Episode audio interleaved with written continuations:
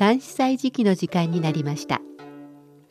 限られた文字の中に悠久の歴史や雄大な景色。時に心のひだが織り込まれている漢詩日本の俳句や短歌にも共通するところがあるように思います。読むたびに聞くたびに理解が深まったり新しい発見があったり。そんな漢詩の世界を旅してみましょう。ご案内は私高橋恵子。中国語の朗読は劉英でお届けします。春の気配が濃くなってきました。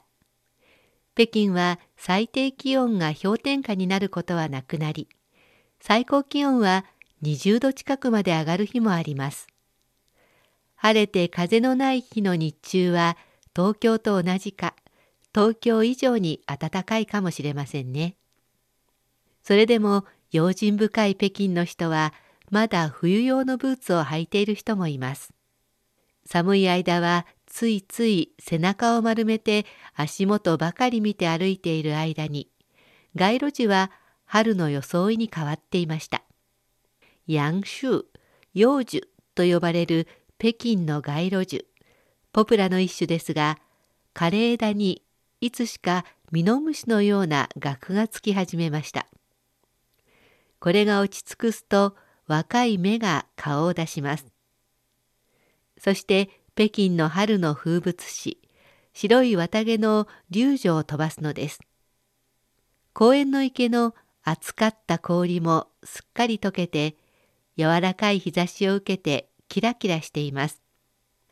春の装いに着替えているのは花だけではないようです。さて、今回は前回と同じ心身の作品を紹介します。春夢、春の夢です。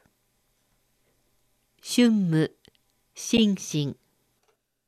洞房昨夜春风起，故人尚隔湘江水。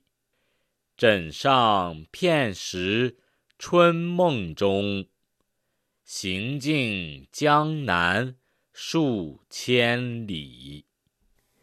道房昨夜春風起こり。はるかに思う美人将校の水陳情返事春夢のうち行き尽くす江南数千里もう一度中国語で聞いてください。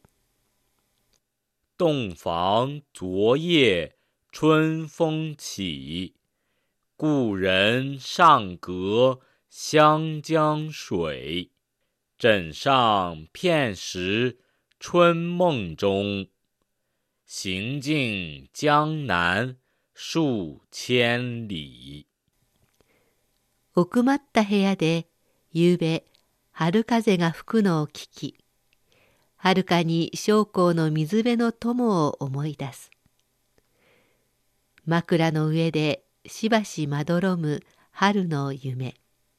夢の中では江南の道を数千里歩き尽くして君を訪ねていた作者心身は政党の詩人湖北省の人。湖南省出身という説もあります。西北辺境地域の役人の経験もあり辺境の風物や辺境の地で人を見送る詩などを得意としました。書道家としても知られる眼神経の下で働いたこともあります。タイトルの「春夢」春の夢は春に見た夢ということです。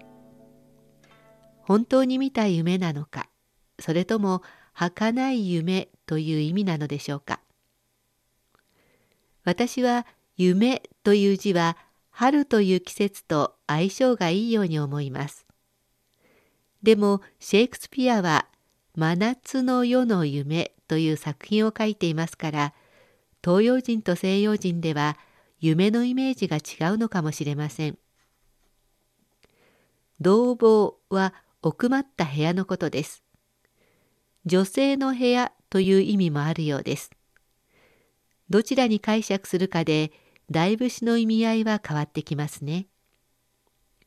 次の句で美人の単語がありますが、これは美しい女性ではなく君子のこと。作者の友人を指しています。将校は湖南を北上して貫き、道帝湖に注ぐ川で南方の大河の代名詞です。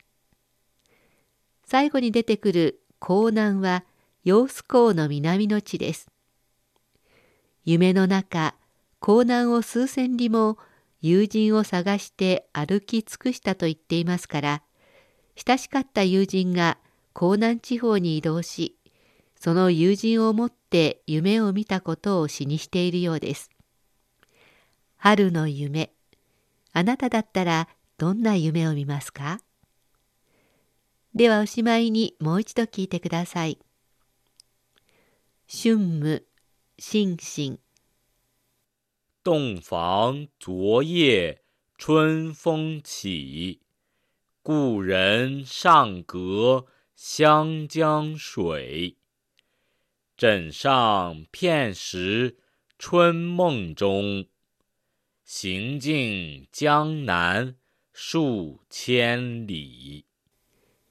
同房昨夜春風起こり。遥かに思う美人将校の水。陳情返事春夢のうち。行き尽くす江南数千里。奥まった部屋で、夕べ春風が吹くのを聞き、遥かに将校の水辺の友を思い出す。枕の上でしばしまどろむ春の夢。夢の中では江南の道を数千里、歩き尽くして君を訪ねていた。関西時期、今日は心身の春夢を紹介しました。